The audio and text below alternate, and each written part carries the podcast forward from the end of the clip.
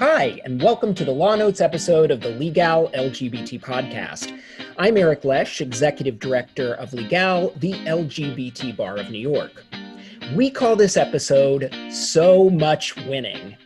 It is truly refreshing to have three topics today that we're going to discuss on the podcast that all involve LGBTQ people winning strong victories at high levels on important issues. First, we'll talk about a gay church music director who claimed his former employer should not get a free pass for subjecting him to hostile working conditions.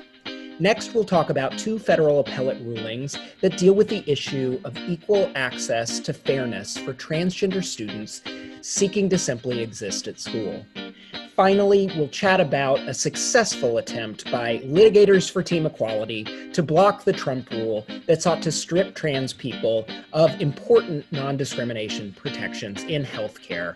With us, as always, is Professor Art Leonard, chief editor and writer of LGBT Law Notes, the most comprehensive monthly publication covering the latest legal developments in the LGBT sphere here and abroad. Hi, Professor Leonard. How you doing, Art? Okay, doing yeah. fine. Yeah, teaching on Zoom, uh-huh. zooming along. Zoom, zoom, zoom. And you know, I feel I, I feel I actually know my students better because, and, and one of my colleagues remarked on this in the faculty meeting when we we're trading anecdotes about teaching. He says, It is so wonderful that all the students are right in front of you on the screen and their names are right in front of you on the screen right. and their pictures so you can start associating names with faces he says it's so difficult to learn names in a big classroom oh, or even a medium-sized classroom, uh, because they're even if the students put up name cards, and some, you know, I have a handful of colleagues who are, who are still teaching in person, very small number, and they're they're having name cards made for the students because uh, you know because they said most of the classes on Zoom, the, the students have the option not to come in person. So one person was telling me he has a 60 student class and five people show up at the school. Right. everyone else is on Zoom.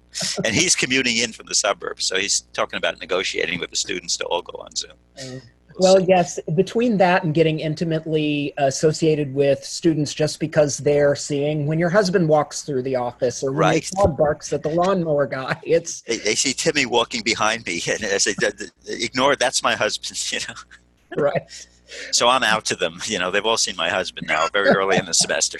Oh, you were so discreet, Art. I, right. knew. all they had to do was read my profile on the uh, on the law school website. Well, at least we know under Title VII that uh, well, public public employees would have been protected. So, um, some well, my school is private. So. I know. Well, you're in New York, and we didn't need to worry about that anyway because our state has those protections. But um, let's dig right in because we have a lot of really great stuff to talk about. Um, right. The August edition of Law Notes is just booming with really important federal appellate rulings.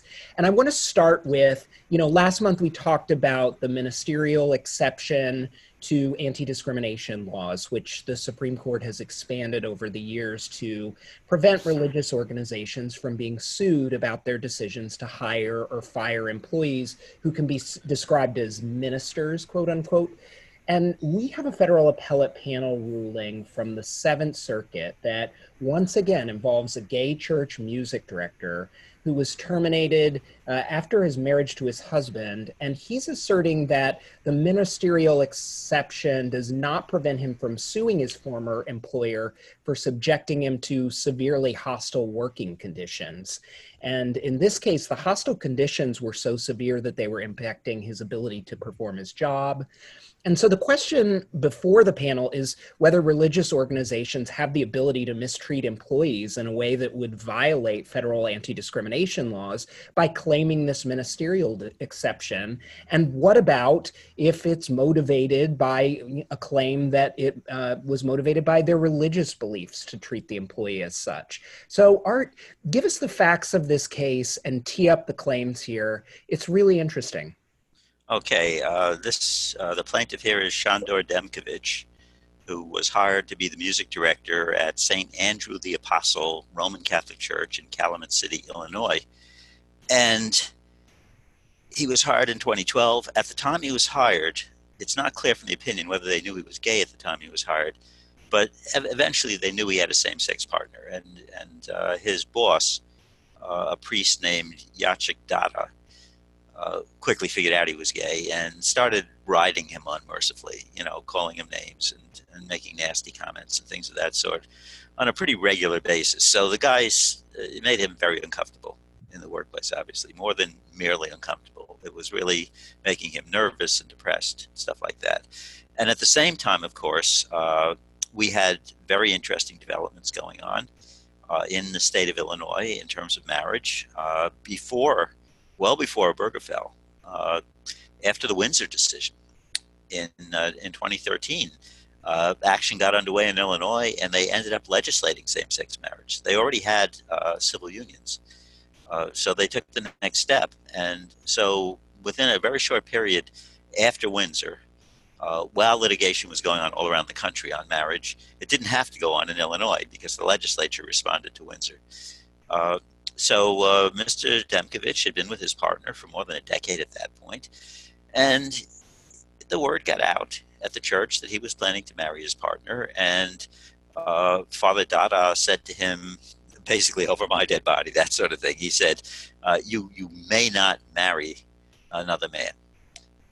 you may not it's you know it's a it's a grievous sin the church disapproves et cetera et cetera and uh, he alleges in his complaint that the harassment that he'd already been receiving escalated as the date of his proposed marriage approached and once he got married uh, father dada calls him in and says well you know now you have to resign the church can't employ a man who's married to another man and he refused to resign so they fired him okay. And he went to a lawyer. Uh, now I'm hypothesizing a little about how the conversation went down, but it's clear that he would be covered by the ministerial exception. Uh, he uh, directs the choir, he plays the organ, he participates in leading the services, etc. You know, the selection of the hymns to sing and all this sort of thing. Uh, so it's clear. I mean, church music directors are covered by the ministerial exception. The question is, how far does the ministerial exception extend? And the principal Supreme Court cases in which the court adopted this, uh, there had been a split in the lower courts about whether there was a ministerial exception. Because Title VII exempts religious organizations from the ban on religious discrimination. All right. But not from the ban on discrimination because of race or color, national origin, or sex.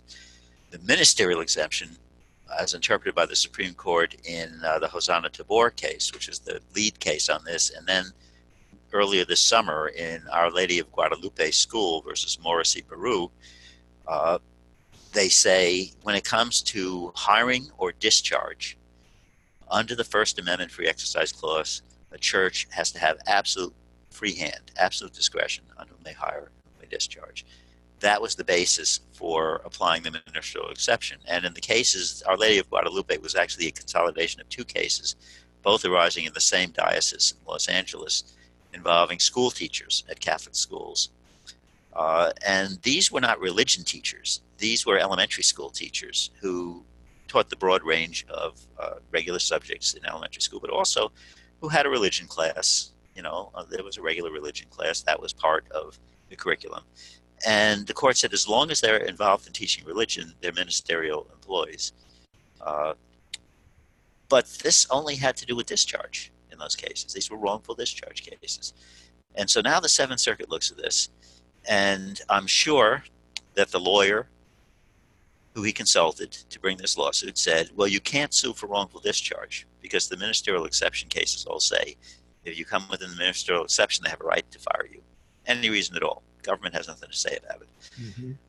But you know, it's possible. You, you, the story you've told me, you've got a great hostile environment harassment case. Maybe the ministerial exception doesn't apply to that. Right. Let's try it out. So they go to the district court, and uh, he also, when he was hired, he had various various uh, physical and medical conditions that could be considered disabilities, right. including being overweight. And uh, Father Dada did not limit his harassment to the guy's sexual orientation. He was also writing him about how he looked and the time he took off for his medical stuff and all this kind of stuff. Uh, so he bought a double-barreled complaint. Holy behavior, right? Yes, he bought brought a double-barreled complaint, Title VII and Americans with Disabilities Act, claiming a hostile environment on both statutes. So the archdiocese gets, gets sued. They move to dismiss, raising the ministerial exception. And the trial judge said, Well, I can see how the ministerial exception might apply on the Title VII claim because uh, of the uh, Catholic theology about homosexuality, etc., that seems to have been Father Dada's motivation. And so maybe that's covered by the ministerial exception. But I can't see how there's any theological basis for subjecting someone to a hostile environment because of their disabilities. So he refused to dismiss the ADA claim. So we ended up with cross appeals to the Seventh Circuit. And so the Seventh Circuit is considering uh, actually the broad question, because it was the church that was really pursuing the appeal.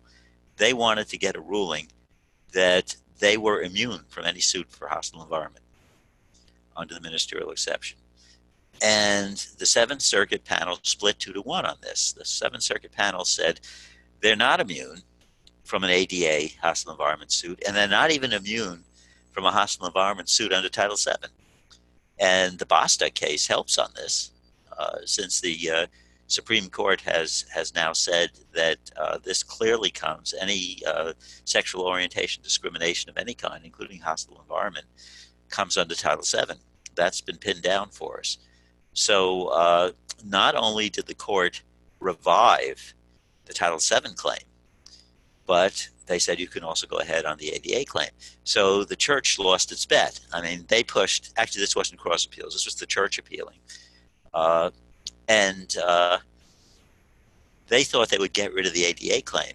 Instead, the Title VII claim got revived Good. by the Court of Appeals, and uh, so now they have to face both. And the court said uh, we have to look at the reason for the ministerial exception as explained by the court in Hosanna Tabor and uh, Our Lady of Guadalupe. And the reason is that a religious organization under the First Amendment has to have the right to decide whom they will employ as a minister. That that's a religious decision. So they have a right to discriminate on any basis they want in hiring and firing and other tangible personnel actions like uh, what your job assignment is, what your pay is, that kind of thing.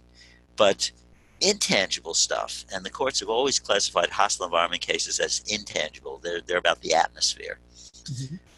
They're not about pay or hiring or firing. Although, of course, if a hostile environment is extremely severe, some it might turn into a constructive discharge. And I would be very interested to see whether the Seventh Circuit would consider a constructive discharge case as being within or without the ministerial exception.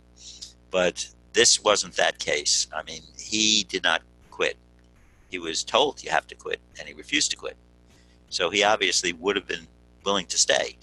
But, uh, you know, it, in order to meet the bar of having an actual actionable hostile environment under Title VII or the ADA, you have to have severe and pervasive harassment that interferes with the individual's ability to do their job. And the court said, uh, we are not making a decision on the merits on that because, after all, this was all a motion to dismiss. Nothing's been proved yet. It's all based on allegations and the complaint. But we think he has a right to a trial on his hostile environment claim. And the, the, the church had also raised the issue that there might be First Amendment issues about discovery, about interrogating priests under oath, about things that involve theology, and stuff like that.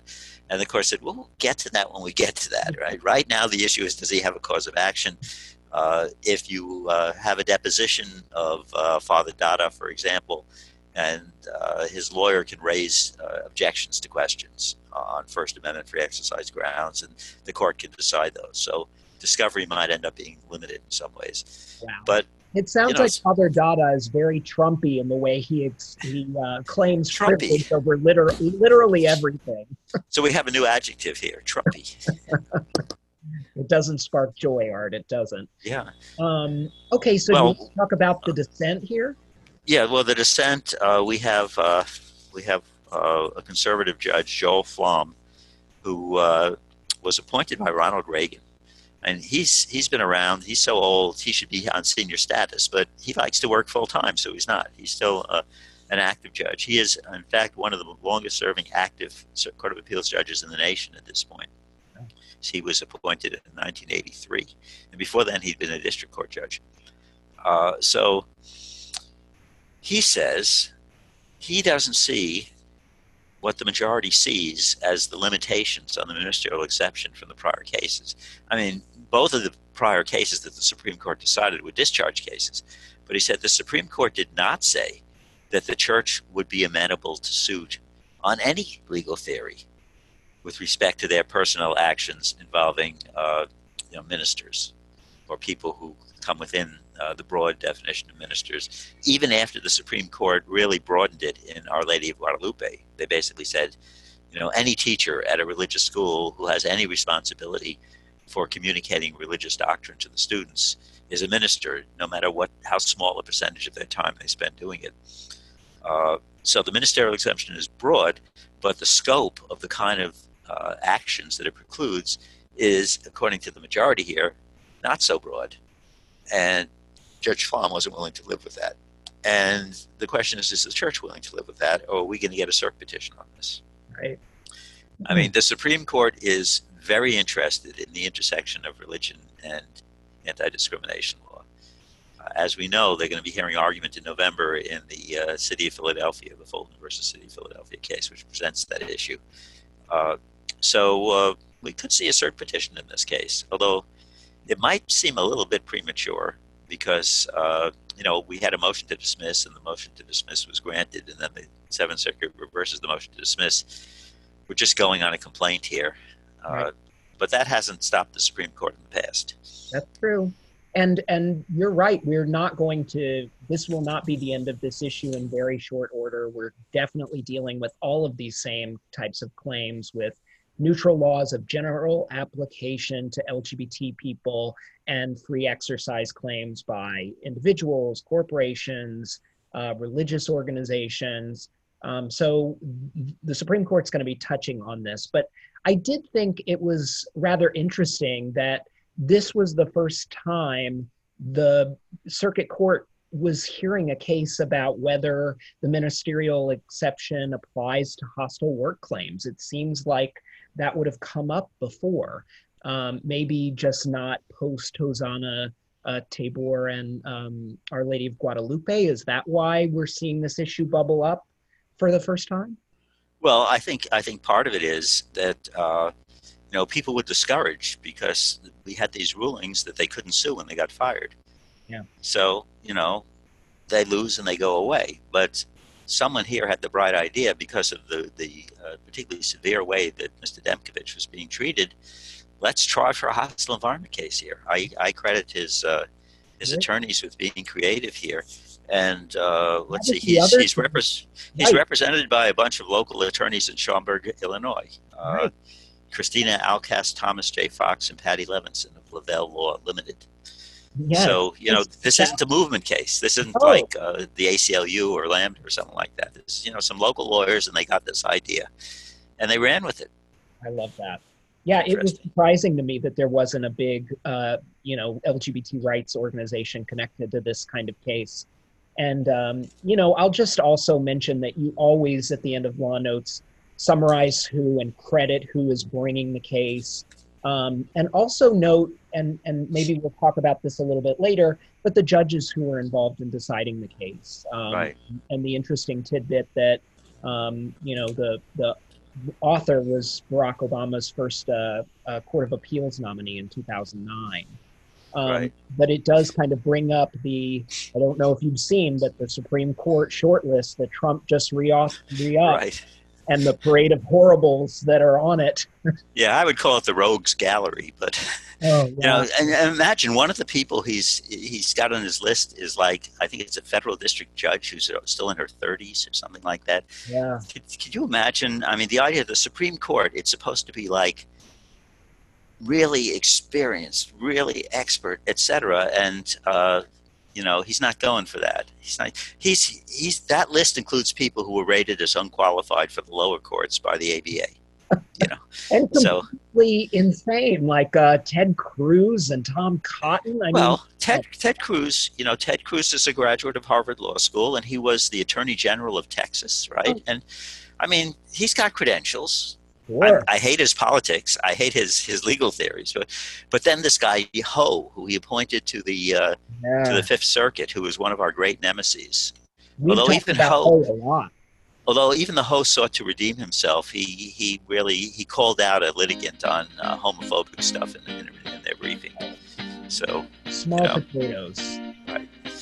All right. Well, let's, so let's take a short break and move on to our next uh, topic. Great. So we're back. Next up, we have two federal appellate panel rulings to discuss uh, involving recent uh, the recent win at the Supreme Court in the Title VII case, which of course barred discrimination against LGBTQ workers as unlawful sex discrimination, and whether that will extend to Title IX claims involving protecting youth in schools. And in these cases, we're dealing with students who are seeking the right to equal access to restrooms and locker rooms matching their gender identity. These claims were winning to begin with, um, but they're certainly, uh, you know, they have more wind at the sails now that we have the Bostock victory. Can you talk about these cases and how Bostock is is uh, bearing fruit uh, across the spectrum of claims for LGBTQ people, Art? Yeah, really, the interesting thing about how Bostock is playing out is, you know, a lot of people, I'm sure, if they actually read the court's opinion and tried to work it through, and and uh, also paid attention to the dissents. I mean, the opinions in that case were an argument among the conservatives on the court about how to do textualist interpretation of a statute. Mm-hmm. I mean, the idea that uh, in interpreting a statute, what counts are the actual words that Congress used in passing the statute or that a state or local legislature used. It's the actual words. We shouldn't be cared about legislative history, contemporary news reports, uh, statements on the floor, committee reports. What we should be concerned about is the actual words and what they mean.